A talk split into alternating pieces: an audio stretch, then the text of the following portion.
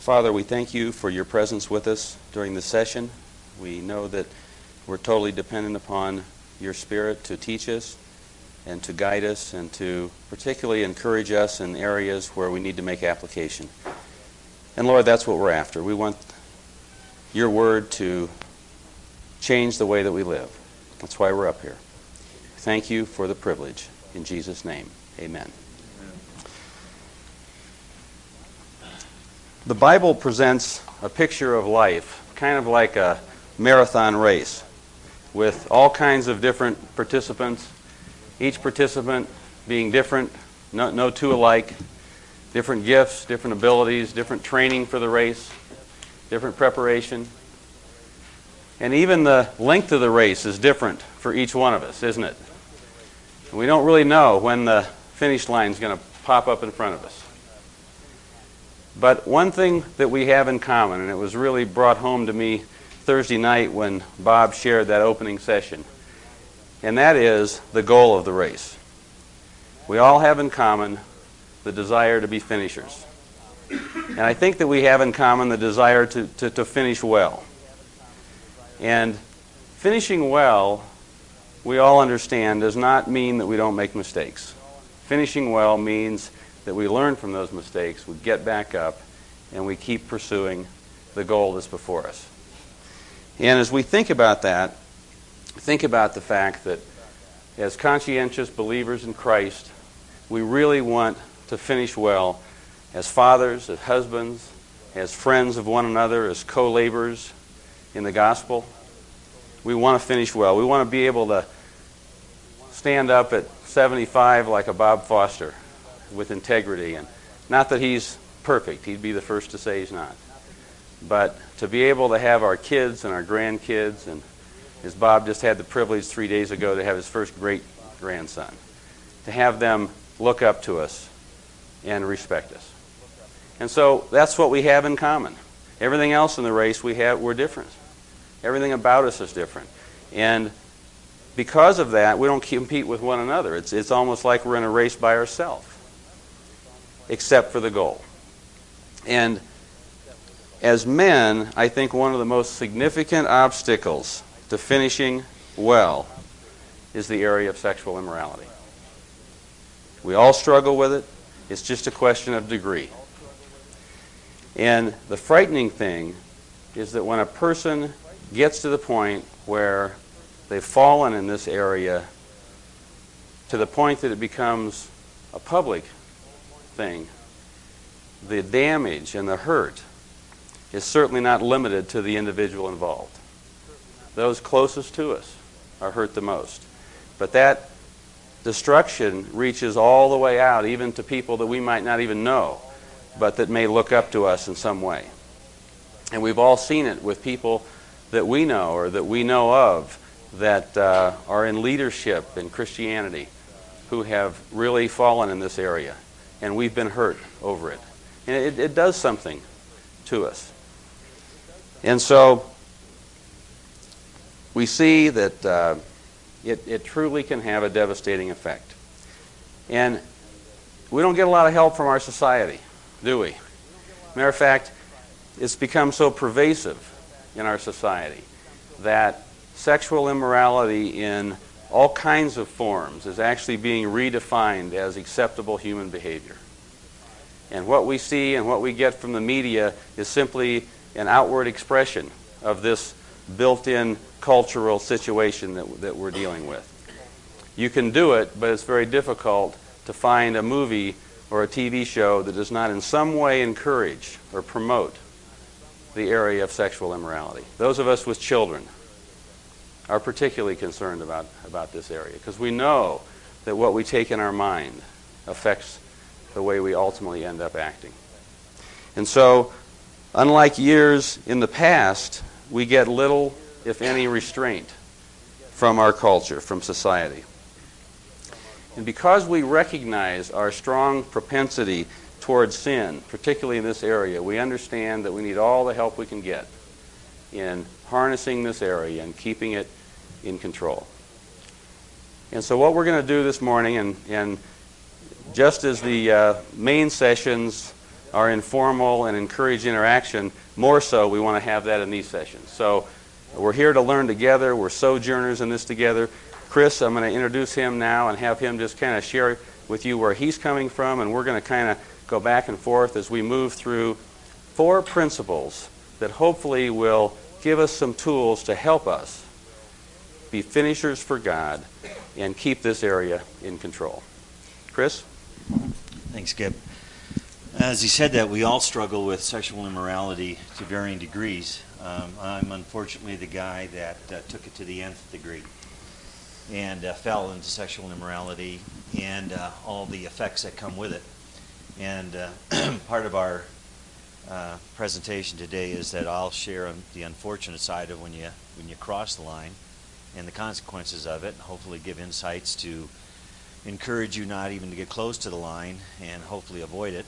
And uh, um, uh, the other thing is, is uh, unfortunately, a lot of times uh, some of us are at the line or even over the line a little bit in some areas of our life, and uh, um, maybe some of my testimony will help uh, make it a little easier to talk about, make it a little easier to come to the forefront and say, well, how do I deal with this problem? What can I do? And how do I get out of it? Uh, lust or sexual addiction, to me, it came, lust became an addiction, just like cocaine can become an addiction in people's lives, or alcohol can become an addiction in other people's lives. Um, I began to solve my problems, my life anxieties, through lust. And I made myself feel better through um, you know, just started out masturbation, and then it just kept going from there, and we'll get into all that as as we go on. But uh, it wasn't something that happened overnight. It just happens a little by a little, almost like line upon line. It works in that direction, unfortunately.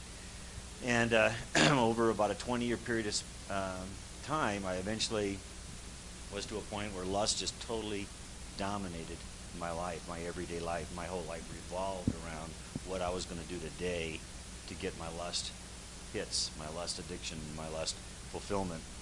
My job and everything else was just filling time until I got my um, what I refer to as my lust hits. Anyway, uh, and again, trying and figure out how do I get out of this? How do I get out of this? Because I'm a born again Christian during this whole period of time. The shame of it is just overwhelming. And uh, God finally led me to a 12 step program called Sexaholics Anonymous. And I uh, finally got with uh, a bunch of un- other unfortunate guys that all had the same problem and were banding together to try to get out of the hole. And it was, uh, boy, I tell you, my first meeting there where these other guys gave a little bit of their testimony and I shared mine. And here, see guys starting to nod their head and knowing exactly what I was describing, and then saying, "Well, I've been sexually sober for three months, you know, and another guy, I've been sexually sober now for a year and a half. Another guy said, you know, three years. And I was to a place, uh, you know, despair that I didn't think you could be sexually sober for a day. And uh, so it encouraged me that there was a way out of the hellhole that I had gone into. And our de- definition of sobriety in the SA program is not having sex with myself, even masturbation, um, and also not sex with anyone other than my wife. And uh, you take it one day at a time, and uh, by God's grace, uh, I just passed my third birthday in January, three years with uh, sexual sobriety. But it's been a rough haul, and I don't advise anyone to uh, uh, go through the process. And hopefully, in our discussion today, we can help you avoid it. Before we jump into the first principle, anybody want to make any comments or any questions or thoughts? Or okay, we're going to look at again. We're going to look at uh, four principles that hopefully will serve as a, a kind of a, a, guideline and a catalyst to to uh, helping us keep this area in check. As we said earlier, it's a it's a struggle for all of us. It's just a question of degrees. And uh, I think all of us know that what, whatever place we are, whether it's a difficulty in uh, having that look be a little bit too long with a gal or whatever it is, we know that it's only by God's grace that we don't go to the next step, whatever that next step may be. And so these principles hopefully will help us and encourage us in this area. And the first one is that we realize that we're vulnerable. 1 Corinthians 10:12 says, "Let him who thinks he stands take heed lest he fall." And that seems like a real obvious one that we're vulnerable. We know we're vulnerable. But do we really know we're vulnerable? And I think that the, the words where it says take heed is an admonition to examine and recognize our vulnerability. To we really realize that we cannot treat temptation reck- recklessly and see how far we can go without crossing the line. We need to know ourselves. We're all wired a little differently. We need to know our weaknesses. We need to know our hang ups, our private temptations, the areas in our particular sphere of influence that, that are maybe danger zones for us.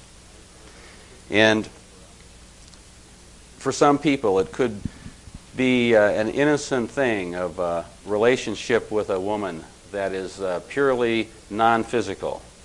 But the next thing you know, there's an emotional yoking that takes place. And then the emotional yoking begins to maybe feed some need that we have within us. And maybe it becomes kind of an emotional dependence on her part on us. And that makes us feel good. And these are signs. And these things can progress and progress until it's no longer simply an emotional involvement. It then becomes a physical involvement.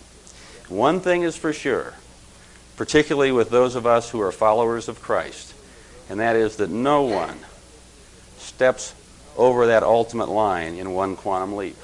It just doesn't happen that way. It happens a little bit at a time. And that's the deceptiveness of the whole thing. That's, that's how Satan gets us in many areas, right? Well, this isn't, doesn't hurt. Little step at a time. And so, thinking of a quote, and Jerry White has a, a really good book out. It's an old book, but it's called Honesty, Morality, and Conscience. Some of you have probably read it. And one of the a quote from that says, "Overt sexual sin is conceived in the mind, developed in various pre-sexual experiences, and finally becomes a reality when given the right opportunity." And so, far short of crossing the line we need to recognize our vulnerability and take steps to avoid the problem.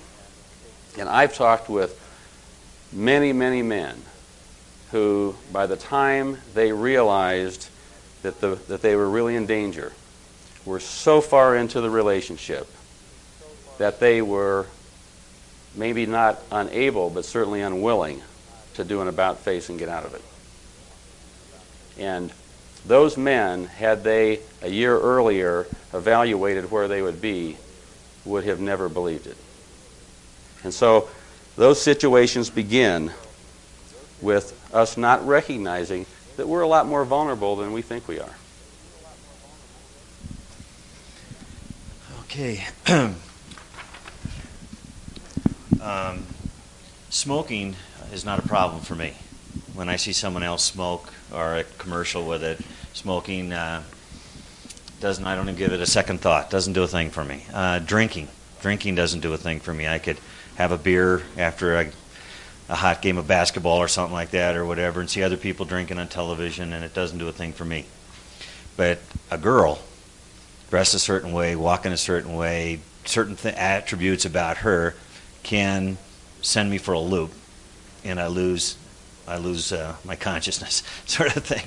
And uh, so I had a, you know, but I never realized it that what it could eventually evolve into. When everyone has different family situations, what they're brought up. My mine wasn't a good one. I was raised by a stepfather that didn't, like me, and you know the guy was always yelling at me and screaming and what I, you know, I'd never amount to anything, and oh, blah blah blah blah. So when I was about ten or twelve, somewhere in that area, an eighth grader I knew, you know, showed me how to masturbate, and um, that made me feel good. And so after bad days, when I'd go to sleep at night, I'd masturbate, and that'd make me feel better when I went to sleep. And um, so that's how, again, you know, as as a 12 year old or something like that, I couldn't be drinking, I couldn't be snorting cocaine, I couldn't be, I couldn't get a hold of any of those other things. I began to medicate my pain, my inward pain, with a drug called lust.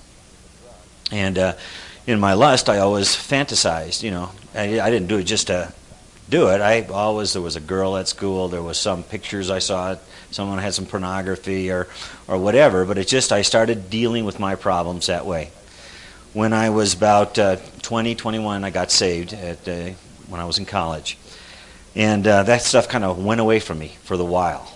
You know, the, the the glow of salvation and all the wonderful things that come with it and that. But after a little bit of while, reality started coming back in, and um, I started feeling the you know lustful feelings again and stuff like that. So I figured that I was to marry because if you married, it would go away, you know, rather than burn. Well, it didn't work that way for me anyway. Um, uh, really, you know, prayed about it. I felt God led me to the girl I was supposed to marry. She prayed about it. She felt God told her I was the you know guy to marry, and we got married. And we really were going to give it all of our best effort.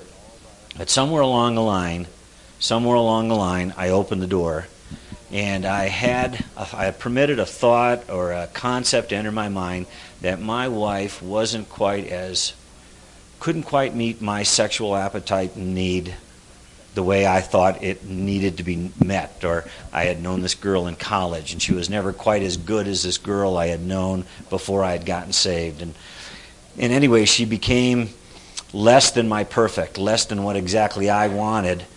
So um, what that did is that opened the door to fantasy. I'd begin to think of someone I would like or someone I saw at work, at church, uh, at the grocery store, in a magazine, or whatever. And I, I stopped making love with my wife and I started making love with a fantasy, a conglomeration of what I thought was perfect for me. And what that did is I began to start close off my relationship with my wife to where we could not begin to grow. I began to disconnect from her. And um, Skip had mentioned how when it finally becomes public, you know, it's really never limited to the individual. Well, I'm here to tell you that uh, you start affecting into other individuals even while before it ever becomes public. Um, you start affecting your wife. You start disconnecting from your wife. You stop growing emotionally, uh, physically, spiritually with your wife and you don't see it. You don't see it like uh, uh, Walt was saying. Is is when you're um, you're you're in unfaithfulness, you actually don't see the effect from the causes of the things you're doing, what the ultimate effect will be. And that's exactly what happens. You begin to disconnect from your children. The last people in the world I would ever want to hurt were my kids. But I was beginning to, what happens to people that are like me, where lust starts to beginning a growing situation in their lives they begin to withdraw because it's a shameful thing. You don't want others to know about it. You don't want to talk about it. You don't, you know, you just don't have even situations like this very often where you're just talking about it, and um, you start disconnecting from your kids. You know, and you're off in your, at least I would be off in my my mind somewhere, and the kid would do something, you know, and I'd say, hey, quit that, knock that off. What are you doing? You know, and you'd set that little arrow right into the poor kid's heart, you know, and he walks away hurt and wounded inside and like, what did I do? What did I do to dad? and he has no idea that dad was off someplace else. He wasn't there. You know, I, I was there for my kids' soccer games. I was there as a, as a soccer coach and, and stuff like that, but I wasn't emotionally there because I was growing farther and farther away um, from them. And uh, uh, it says, you know, in the quote from Jerry White, it said, the impure thoughts are sin too. And that's where it started with me, and that's where it starts with everybody is it starts in the thoughts and it just kind of grows and grows and kind of you rationalize and let them go on and on and on and just james 1.15 it says you know when desire has conceived it brings forth sin. And then when sin, sin is conceived it brings forth death. It's just a process. It's just a matter of time. It just keeps as we say in sa it just keeps growing. It's progressive. Men any thoughts? James 1.15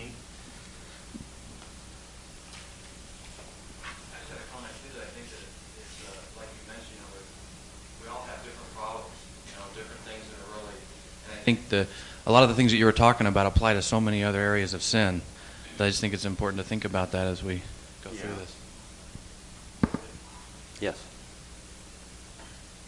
One of the things I was wondering about was um, I was uh, married once and, and, got divorced and remarried, and and the second time around we went through uh, lessons with the preacher before and were counseled and things like this. And you had mentioned that uh, uh you and your wife uh, both prayed prior to and felt was right. I wonder, you know, many many people come to the Lord after they're already married, and how many people, if they knowing what they know now, would they still marry that same person or be with them? And how do you deal with that? And the person that everybody's married is is that really the person God really wanted them with? I think that's what a lot of people kind of struggle with. They go, well, gosh, you know, now that I know everything, maybe I should have evaluated it better, and, and it wouldn't be the same. So therefore, you know, they're kind of always looking to see who that right one is. And I mean, I don't know if there's really an answer to that, but you know, I was thankful my second time around that that we did have a chance to evaluate it more clearly. But I wonder had I found the Lord in a more stronger way before I divorced, I mean, I'd still be with that first wife. You know, and that's that's kind of an awful scary thought. I don't know where I'd be or what it, that would look like. Well, just uh, my only thought I have is that the my experience is that the only benefit that we have from our past mistakes is to either a confess and get right with God, or b to learn a lesson that'll affect the future. Other than that, any dwelling on it only hurts us, and and, and, and, creates a problem in terms of going forward and growing from the point that we are. And that's why, Ken, in the illustration of the race, it's, you fall down, you make a mistake, it does, you have an effect. You skin your knees, you slow down, you get banged up, but you, you get back up and you, and you keep going. We'll talk about in this next point some of the, the issues of the consequence. I'd just like to make a point on that. Um, when I talk to other people about this, lots of people express a thing, you know, like I'm not sure I'm with the woman that's really my ideal one and stuff like that. And so they leave that door open in their mind of someone else. And I think it's a lot with like what Walt said today. It's it's not reason, it's revelation. And I had to come to a place um, for myself in these last three years of my sobriety where I had to come to the place that I really believe that it says what God has put together, let no man put asunder. I have to believe if I'm where God, I am where I am. This is my lot. This is my circumstances. I am where God has put me, and uh, I have not the right to put it asunder. I'm to really work at it because it can be, and I've found it to be now, uh, because I've now turned around and, and, and thinking on it, it has become greater with my wife now than, than I've ever imagined it. I could ever imagine it to be. It's better than it was ever in my ever fantasies. And it's because I never really truly worked on it and let God enter into the marriage. You know, I was always I left room for reason rather than revelation.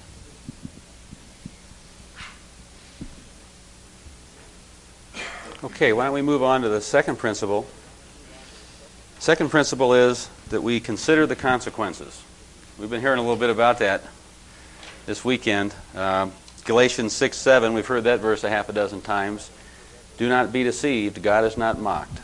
For whatsoever a man sows, that he shall also reap.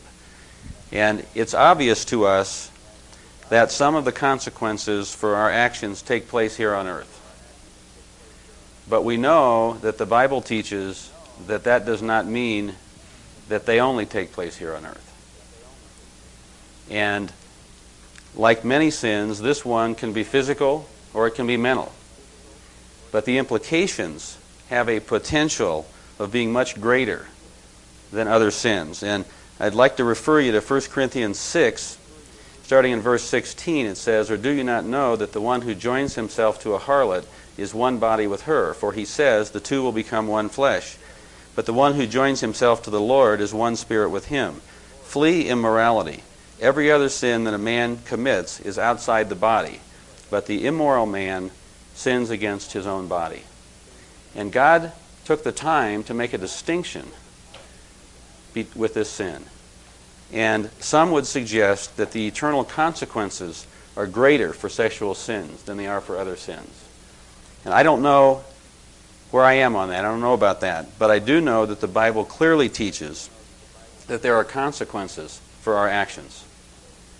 And one of the things that, that I have done in my life is to try to think through the scenario of me sitting down with my wife and my four kids because that's the way it would happen. We have a close family and we're all committed to one another, and there's a real plus to that. And if I got into this kind of situation, we'd all be together. And uh, just to kind of take the time to think through, take 15 or 20 minutes and do a play role scenario of sitting down and sharing that situation with your wife and kids. And I'll tell you that, that that's a deterrent. and yet, how much more should it deter us from having to sit down and review it with our Heavenly Father? And just the idea of thinking through the consequence. None of us has the luxury of living our lives to ourselves. Others are always affected. And there are many lessons. I was thinking about King David. All of us know probably of, of the Old Testament figures as much about King David as, as most of them. And there's many lessons that we can draw from the life of King David, and not the least of which, the one we like the most, is the fact that at the end of his life, God said that he was a man after his own heart. And we know that it was after a life that involved adultery with Bathsheba, murder of, of Bathsheba's husband, and yet, at the end of his life, because the depth of his repentance had been deeper than the depth of his sin, God said, David is a man after my own heart. But I want to point out to you that even though God said that about David, there were three, at least three, specific things that were consequences as a result of David's sin. And the first is in 2 Samuel 12:18, where we find that David and Bathsheba's son died. The second, 2 Samuel 13, 14 is that David's daughter was raped by one of his other sons. And the third is that David lost the respect of his friends, according to 2 Samuel 20. And these, God said, were a, a consequence of David's actions. And so the comfort is that God has committed himself to forgive and to restore the truly repentant. But he has not committed himself to erase the consequences.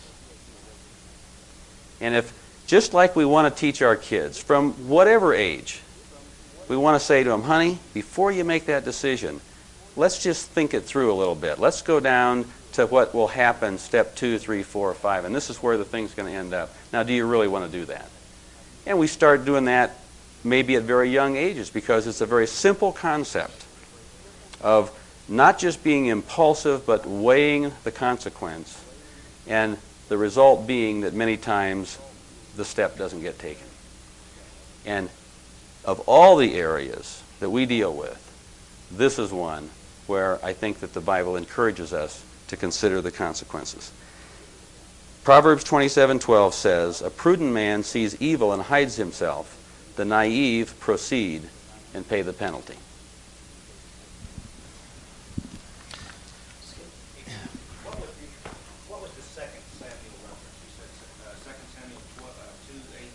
The, the uh, first item or the the 2 Samuel 13:14 is where David's daughter was raped. Yes. Could I just could I just add one uh, other verse from Proverbs? This is one that uh, sort of puts the fear in my heart of talking about the things you were talking about. And uh, Proverbs chapter five uh, has got a great section talking about adultery, but this is chapter six, verses 32 and 33. It says, "The one who commits adultery with a woman is lacking sense. He he who would destroy himself does it." Wounds and disgrace he will find, and his reproach will not be blotted out. And you know, when I, you know, anytime when I sort of go through that mental process of thinking through steps and consequences, and I mean that verse for me very succinctly puts yeah. a great fear in my heart. There's definitely a benefit to hiding the Word of God in, in our heart, isn't there? Yeah. uh, one of the things that um, Walt had mentioned is um, when the woman and the man ate the fruit, you know, they said, uh, you know, eating the fruit that they should surely die, and the death wasn't a physical death, it was a spiritual death. What happens, the, the number one consequence as I look back, is you begin to have a spiritual death happening when you rationalize lust, even lust in the mind, and allowing it to proceed and to grow there. Is you still think you're walking the Christian life, you still think you're doing things right. I was still leading Bible studies, I was still in choir, I was still doing all the things inside, but I didn't realize I was gradually dying. It took me, you know, until I finally gone a number of years that I realized how I had died spiritually, and I didn't seem to have a relationship with God anymore. So that to me was the number one. You know, I, I don't remember exactly how Walt said it, but it was that um, if you want to um, uh, not wasn't be deceived or not know the truth, whatever, that's exactly what he'll give you. Your spiritual uh, is your wife. Um, it says he read, you know, the two shall become one flesh. If we're trying to reach this goal, one of these goals is actually the joining and coming closer together spiritually with your wife in body, soul, and spirit. That the two of you are greater than each of you are individually. But that stops the immediately when that lust begins to separate. That growth stops, and you don't become the couple that you have idealized or hoped inside that you wanted to be. Thirdly, it's your children. As I mentioned before. And then fourthly, as businessmen, uh, I was considered by many in San Diego to be a very successful stockbroker. Um, I was very high up in the production levels of our companies. I managed two of the top 10 uh, firms um, in San Diego, but I finally got to the point where lust was going and like a monster inside of me. I could care less about what was going on at work. I could care less what was happening. You know, all I was thinking about is skirts. Uh, all I was thinking about was, you know, and I couldn't get myself to stop. I knew I was destroying myself, but I, it was powerful. It was out of control. I'd crossed that line, and uh, you know, I, I, I, really could care less. I could. You know, the market closes. The stock market closes one o'clock in, in San Diego. I was out that door looking for some place where I'd get my lust hits for that day. I mean, you know, so I left that in '89 and I thought I'd start my own business, and I had a steel fabricating company. Long story, but anyway, I had in a, a neighboring town, and at the time I had around 15 employees, and we were doing pretty decent. By the time I hit bottom, uh, I was the only person left. I let everyone go. Sales had gone. Everything had just gone. Everything I'd put in the money, you know, money I, lo- I lost the money, and I was just, you know, I'd close that big fold-up door. I'd just close it down, sit in the darkness of the of the of the plant there on a chair and just cry and just cry because I know I just destroyed my life. I was just destroying it, and I didn't know, you know, know where I was going to go. I didn't know how I was going to get out of it, and um, that was my consequences. And then uh, I'm thankful God led me, you know, led me out.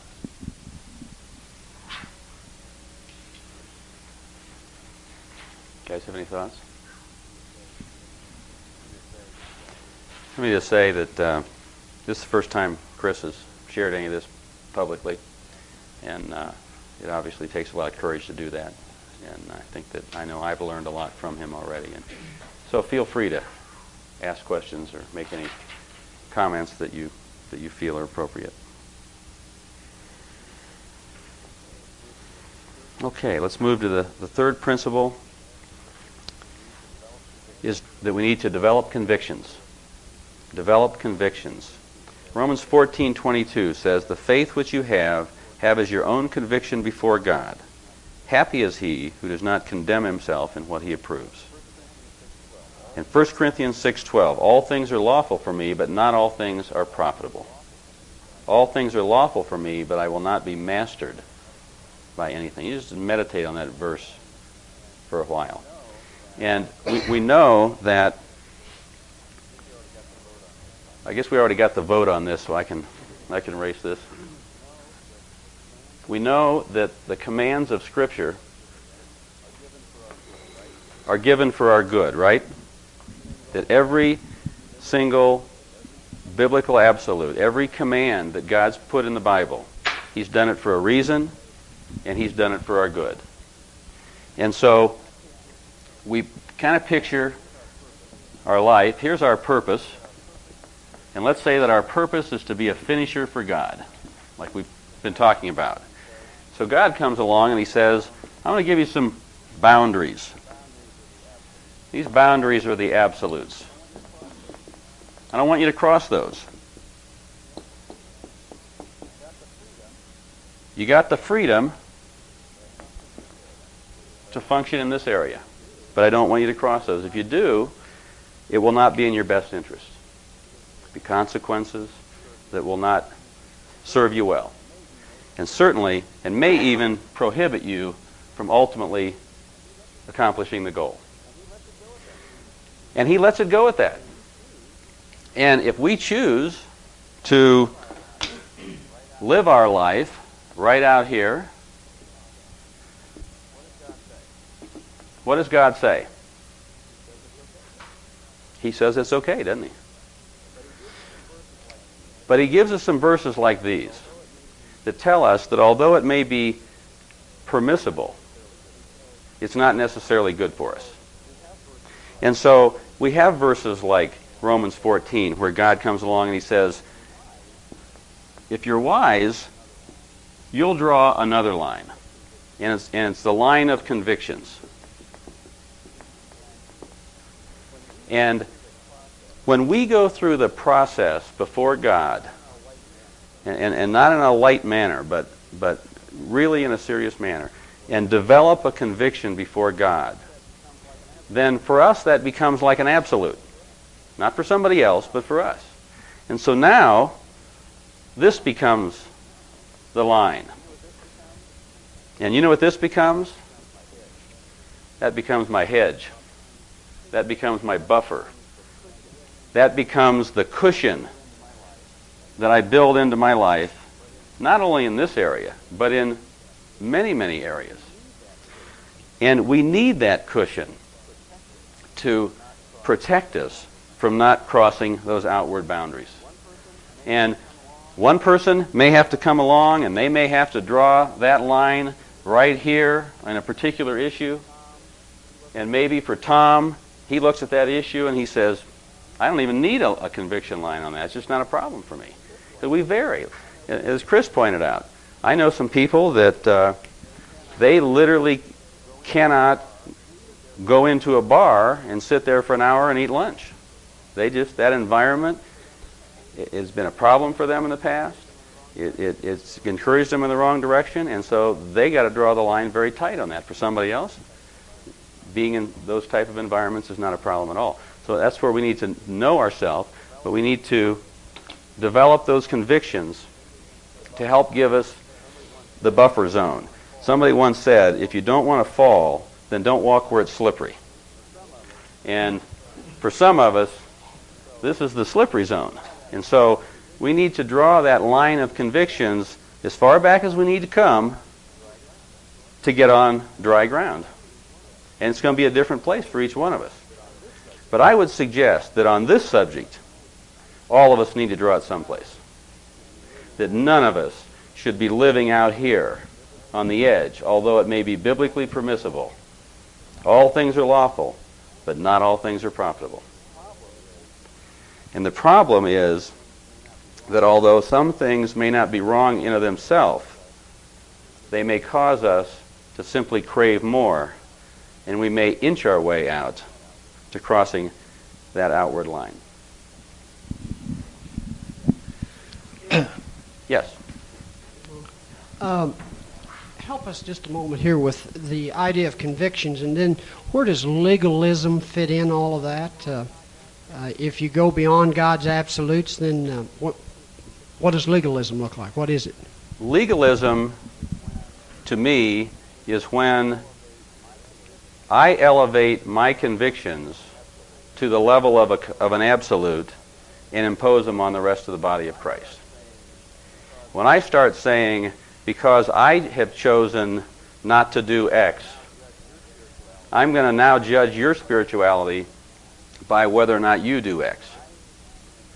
And when I impose on the rest of the body a standard that is higher than God's, then that's legalism.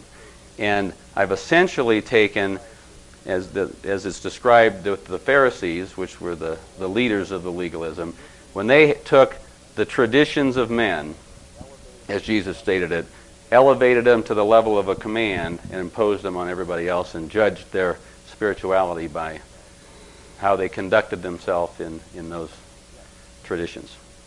Yes? Where does James uh, 4.17 fit in here? To him who knows the right thing to do and does not do it, to him it's a sin? That's where I see that line of conviction. You're right. See, that, that might as well be an absolute for you. If, if in fact you've really developed it before God, and that's why I say we don't, do, we don't develop those convictions lightly. And because they're convictions, it is permissible for us to change them if five years down the road, you know, we're all growing. This is a process. We're not staying the same. And one indication of our growth and of our, of our changing process is that our convictions will change. Now, that doesn't mean they get tossed around like the wind, and every month, you know, here, this month I'm this way, but as, through the process of life, we will rethink certain issues as God has been teaching us certain things, and we'll, we'll modify. But as we, as we establish those convictions, you're right, they become a James 4:17. That's what they are. Yeah. Yes. One of the things that I struggle with with some of the things that have been said and, and throughout this whole weekend, um, you say if you don't want to fall, um, you know, don't walk quite slippery. Three times now I've gone back to the same type of work. It seems like I keep getting pulled back into that. And some would say, well, I think it's because Ron, it's a good opportunity for you to witness and all that. But in the work I do, and it's, that wouldn't seem like it's that. It's not like I work down into the prostitution section or anything like that. But uh, basically, marketing for a title insurance company. And Thursday on our way up here, I actually had to go to Vail for a ski bus first. And that was part of my job. And on the way back, there's drunken women all over the place, and they're running around in long johns, and and uh, it was just a really strange scene. It was such a contrast coming from there and then walking in here, and uh, you know, it's just really different. And so, I, on one hand, I'm thinking, gosh, I'm, I must be being put here because it's an opportunity to, for me to run into hundreds of people every week.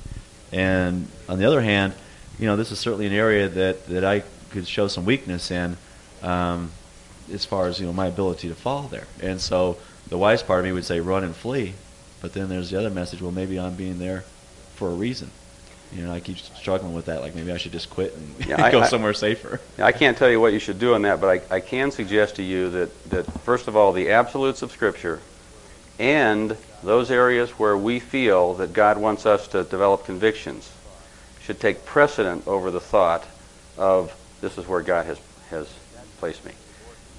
That, that that should be subordinate to the absolutes and even the, the convictions that we have before God. Can you can you give some examples for you of, of things that may be okay biblically, but they're not beneficial?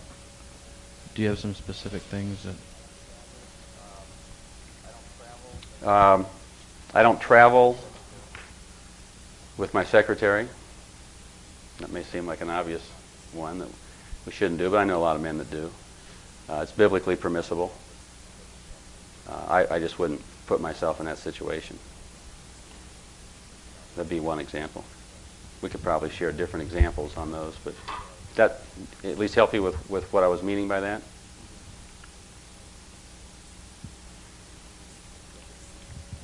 Uh, Yes, sir. You know, I think a lot of us, we hear a lot about legalism, especially in this group and so on. And I guess what bothers me more than than legalism almost is where people, when I try to not be a legalist, for example, other people come and they say, "Well, your absolutes are in the wrong place." You know, homosexuality could be an example. See, you you've drawn the line there. You're the legalist. You know, this is the '90s, and that was cultural thing, and this is a new age, and and I mean it's sort of opposite of legalism. Yeah. Where it also makes us out as legalists, and I mean, and so we can't get the agreement on the absolutes anymore. We should be able to, though. Exactly. But if if if if you take some of, I had a pastor who said, "Well, Paul was a male chauvinist pig." I don't really place any credence on what he wrote. You can't reason with a person like that. call you whatever he wants to. Who cares? Stand up for the word of God and just let the chips fall. in the Yeah. Well, that's what we have to do. I guess Yeah. that's part of our persecution or something Yeah. because there are people out there that will tell you, "Well, I can get the Bible on my word processor and change change a hundred words, and it fits the '90s a whole lot better." Yeah. Yeah. And then all of us are legalists. Chrisman? Yes. Well, I feel personally being a single male in today's society is uh, growingly more difficult. Um, I feel personally that I am in society's views probably rather conservative on my actions and on my thoughts. But then I have a problem where sometimes I look at biblically, I feel that I'm very radical.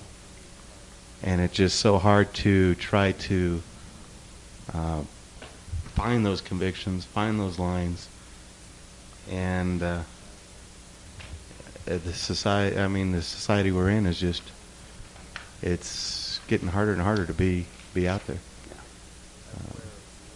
And I think that's where the issue of not only convictions but accountability, which is our last point, and we'll get into some of that, can really help us. But you're right, it, it is double tough, and no two ways about it.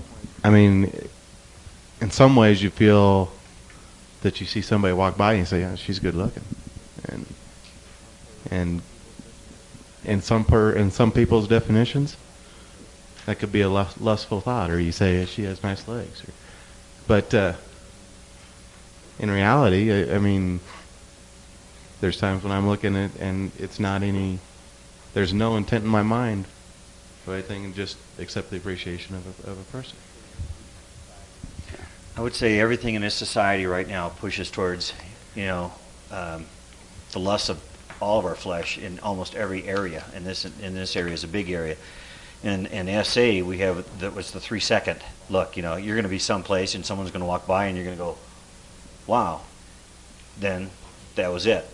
You know, now walk away, sort of a thing. Don't take that with you into your mind. Don't let that whirl around and become thoughts and fantasies and what if this and what if I was there with her or then, you know, or whatever, you know, stop it right there. And then that's one of the buffer zones we basically you, you develop in the program or a program, however you would set it up. Because there's a, every person in society today tries to dress to look good Yeah, for the most part. yeah.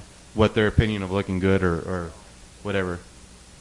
We all do things to make ourselves look look better. Right. Does that mean that we're going to try to promote uh, lustful uh, lustful thoughts, uh, lustful ideas? Are we contributing to to problems in the in the society by doing that? Uh, Well, I think I think there's nothing wrong with dressing yourself up to be as you know good as you think you know you should dress, but I think you have to. Everyone has to have uh, you know their own convictions. Well, no, I don't like that thought. Let me back up. and Say modesty. It's the idea of modesty. You know, I can wear nice fitting, loose fitting, comfortable slacks, or I can wear clothes that are suggestive to some people. I have to be wise enough to realize the difference, and then take other people's, you know, thought and my own, you know, um, um, spirituality and you know, in uh, consideration there. What um, uh, you had mentioned, what other people will think, what other people think. One of the things you have to do is stop worrying about what other people think. And and it has to be like with uh, what well again was saying today. It's it's revelation. If God says that I'm not supposed to even think about committing adultery, whether in my mind, or excuse me, if I'm doing that in my mind, I'm already committing adultery. If His revelation says that, well, then that's that. I mean, that's that's that, and anything beyond that, I have to deal with the consequences of that, because there will be some type of consequence from that, regardless of what you know uh, Dr. Ruth says. I mean, really, you know, and but for me, this area now is a life and death issue almost. I think of it as a life and death issue. I, I take it a lot more serious, probably than 99% of other people do. And um, in the program, uh, you know, you have a sponsor, just like someone discipling you. And you open up to this person. You've got to have someone you can talk to and say, this is exactly what goes on in my life. This is where I have my problems. This is what causes my problems. When I'm in this situation, this is what happens to me. And he works with you to try to find out, we call them your triggers. What are your triggers? What are the things that bother you personally? Like uh, an obvious one, for an example, because lust is one of my problems. If I went to a barber that had Playboy magazines with all of his other magazines, easy buffers, I just go to another barber. I just don't go back to that guy anymore. So there's kind of obvious sort of things. Things that aren't quite as obvious, you have to work on more, is one of my problems was anxiety. I hear I'm a businessman. I was a salesman, a stockbroker. You got all this action, up, down, losing money, making money, wanting to put deals together. Uh, you know, commissions start again every month. You know, and you get all this stuff. I started over time, just started projecting more and more into the future, I was living, you know, what if this happens? What if that happens? What if? And from that comes anxiety. And uh, what I would do, I was getting so anxiety ridden, I was using lust as a medication to make me feel better. That was now became one of my, my purposes is I had to, in the last three years, I, I've had to work very, very hard for about a year and a half on dealing with anxiety, taking no anxious thought for tomorrow because the troubles of today are sufficient. I've had to stop really catching myself of being, whenever I'm anxious, I already know I'm projecting into the future. My wife and I work on this all together, you know, now because we really have communication in that. And, if, and I can say, you know, I'm feeling anxiety. And she says, well, where are you? You're only supposed to be here today. You know, today, where, where are you right now? What are you doing right now? Bringing me back into the, the now. And that was one thing I had to work on. And I had to work on really, really hard. Be anxious for nothing. And uh, that was one of my areas. Everyone probably has different things that um, begin to trigger them. When I get anxious, I get susceptible. Now, when Skip uh, and another friend uh, suggested maybe I come and share on this trip, you know, three days before or whatever, um, uh, I began to feel anxious because I've only talked about this in front of other SA people, which all they all sit there and go, "Yeah, yeah, I know what you're talking about. I know exactly what you're talking about." I felt very comfortable and accepted. I didn't know exactly how everything would kind of go, and I felt anxiety. Well, before how I would deal with anxiety is I would go and get lust hits to kind of make myself feel better. I, I would even, you know, surf through the television looking for Baywatch or for um, uh, hard copy or anything that would give me something, you know, a hit, you know, or um, Another example is we used to get the uh, cable television, and we would have the Playboy channel scrambled, but you could still see things and hear things, you know. So my buffers, I had a, I just canceled cable, and we have an antenna. You, you know, doing things, and um, uh, uh, just was going there, and I lost my my train of thought. Uh, oh, anxiety. So I was feeling the anxiety of uh, coming here and that and, and how I would deal with it. But now I have a circle of people around me that know exactly who I am and they don't reject me. They still love me, even they know that I am, was, having within me the chance, you know, the possibilities of being a pervert, perverting that which is God has made. And and these guys still love me and accept me and i can call them up and say i'm feeling this. This is happening to me today. And they go oh, okay yeah i know what you're talking about. Okay here's how i handle that. Here's how this handles that. And just the talking about it with somebody else takes away the power of it. And you walk away from it and you feel at peace. And that's what uh, uh, the convictions had is finding out at least i had to find out really what were my areas what were my triggers and then make buffers around them to protect myself from those areas. Because if I let anxiety go wild, it's just a matter of time. I'm going to start looking for triggers or or lust hits just to make you know medicate myself.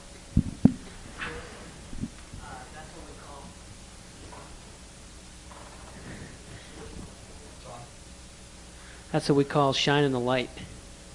And when you shine the light, uh, the sin just runs like a cockroach. We uh, got the signal about three minutes ago that we have five minutes, and one thing we've learned with these is that this is an hour and a half to two-hour workshop that we're doing in one hour. So uh, let's move to this, so just so we get all the points out, and then we'll be glad to hang around and, and you guys want to talk any further. But the, the fourth principle would be that we maintain accountability. The convictions that we establish are not going to profit us near as much if we try to do it on our own. Ephesians 4 9 and 10 says, Two are better than one because they have a good return for their labor. For if either of them falls, the one will lift up his com- companion. But woe to the one who falls when there is not another to lift him up. We are foolish if we think we can go through life isolated and as an island. And the assumption is that all of us fall into the category of desiring to obey God, wanting to be finishers, wanting to do God's will. But even when we have all those desires, we know that at times we're going to fall. And to have the convictions and to have the accountability to help us move through the process. And basically, it's, it's it, you know what it is? It's another hedging of our bet. It's another uh, it's another insurance policy. And what could be more important than being able to finish our life whenever, and like we said, we don't know when that finish line is going to pop up in front of us. It might pop up in a week, in a day, 20, 30 more years. But whenever it does, we want to be finishers for God. And anything we can do to help us in that process is a wise thing to do. And, and the Word encourages us to do that. And so um, let's kind of end with that thought. If anybody's got a couple, maybe take a couple comments, and, and then uh, Chris will, you got a couple things you want to share on the accountability, and then we'll wrap it up. Yes. I did. Thank you. Ecclesiastes 4, 9, and 10. Just one thing, uh, real quick. Uh, accountability, James 5:16. If you confess your, your sins one to another and pray that you might be healed, that's in, in 12 stepping or in this type of thing. It's real, real important to not keep it inside and just let the stuff go on for year after year after year after year because it develops and grows like a canker. You know, it, it, you need people that you can talk to and saying, you know, I still want to believe that you'll accept me, you'll still love me, and you'll still care for me, but I got to tell you what's going on in my head. You have to got to get it out in the light as you were saying it. And when it gets out into the light, and you're amazed at how many people still love you afterwards, um, it takes the power away from it. But if you leave it in your mind and let it grow and just try to deal with it in your by yourself, it'll eventually bite you somewhere. So God bless you. Let me just say, too, that there, there, there are different forms of accountability, different layers of accountability. And I know that I, if, if, for my grandson or granddaughter at two years old to be in the same room with me is a degree of accountability in terms of how I'll conduct myself. My kids, without knowing it, are a, a level of accountability in my life. My wife is a, an accountability in my life.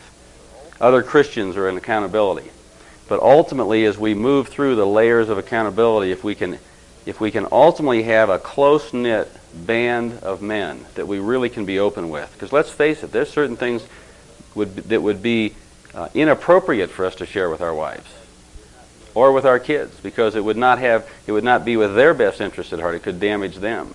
And so we ultimately need that group of guys, two, three, four guys, whatever, that we really can bear our souls to, and that are committed to us with our best interest at heart, and them having no hidden agenda other than to help us finish the race in a fashion that would bring honor to God. Let's pray. Father, we, we thank you for the encouragement of this time. Thank you for the men here. And Lord, you know each one of us. We really want to be finishers for you. And we're not sure what that's going to look like, and we're not sure what is in store for us in the process of going through that. But Lord, each step of the way, one day at a time, we want to walk with you in obedience to your word. Pray that you would help us to do that, that we would turn to you, that we would, would uh, surrender ourselves to your leadership in our lives. In Jesus' name, amen.